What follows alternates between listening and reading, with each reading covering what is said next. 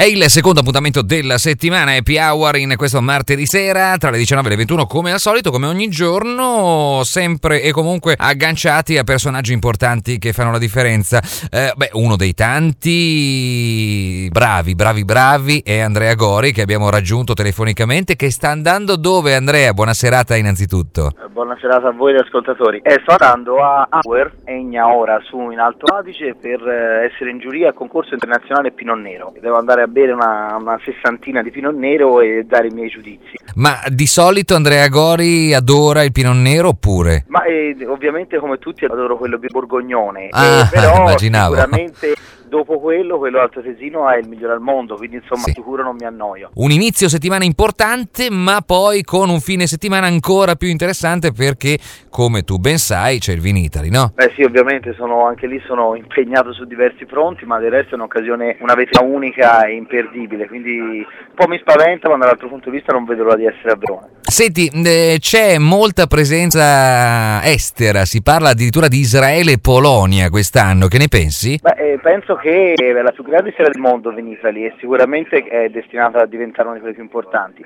Se ci più il il italiano è talmente protagonista nel mondo che con tutti questi nuovi aggiunti internazionali dovremo cercare di essere in vantaggio su tutti gli altri, Francia, Australia, Nuova Zelanda. Certo, Ma certo. per ora ci stiamo muovendo molto bene direi. Senti, in qualità di esperto io volevo aprire un attimo una parentesi e sapere anche che cosa ne pensi tu in merito alla storia Brunello. Beh, devo dire, innanzitutto è stato uno tra i primi diciamo, che ha cominciato, diciamo, colpevolmente o no, a parlarne e a ricevere strani rumors eh, da pettegolezzi da Montalcino. Sì. E a, a questo punto appunto ci sono state delle, delle conferme, perché a me queste voci erano venute addirittura dalla Germania e dall'Olanda, quindi non dall'Italia. E fatto un po' di vedere sono arrivate le conferme, poi mi sono mosso un po' con Franco Ziliani e sono venute fuori quello che è stato dichiarato in questi giorni, cioè delle irregolarità, eh, ancora non sa bene di che entità, riguardo la percentuale di Sangiovese e Brunelli che in qualcuno sembra scendere al ben al di sotto di quello che sarebbe il 100% del disciplinare. Ho capito, quindi anche Ziliani aveva ragione quando la settimana scorsa parlando con me disse che questo Brunello fosse stato un po' abbastanza pesante dicendo Brunello taroccato? Taroccato bisogna le cose interne, cioè nel senso Mm. che taroccato a livello più che ancora di essere a livello di fascetta o di denominazione d'origine, proprio Sì. taroccato a livello di gusto.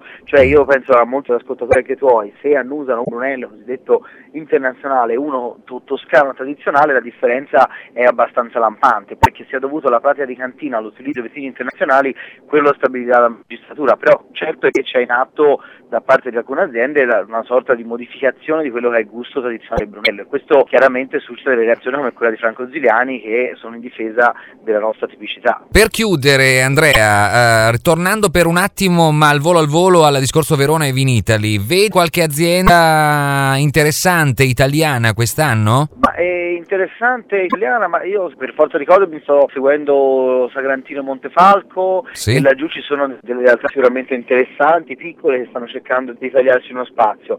Mm, Invece fra, per quanto riguarda le marche, da te, io Sì. ho assaggiato di recente i vini cosiddetti velenosi, che Sì. appunto della Sì. della velenosi della proprietaria, e sono sicuramente vini molto molto interessanti che a Verona sono convinto vale la pena andare a assaggiare. Bene, con queste dichiarazioni Andrea io ti ringrazio tantissimo, buona degustazione naturalmente per questa sera e eh, se avremo modo ci vedremo il fine settimana a Verona, ok? Ah, certamente, grazie Luca, buonasera a tutti.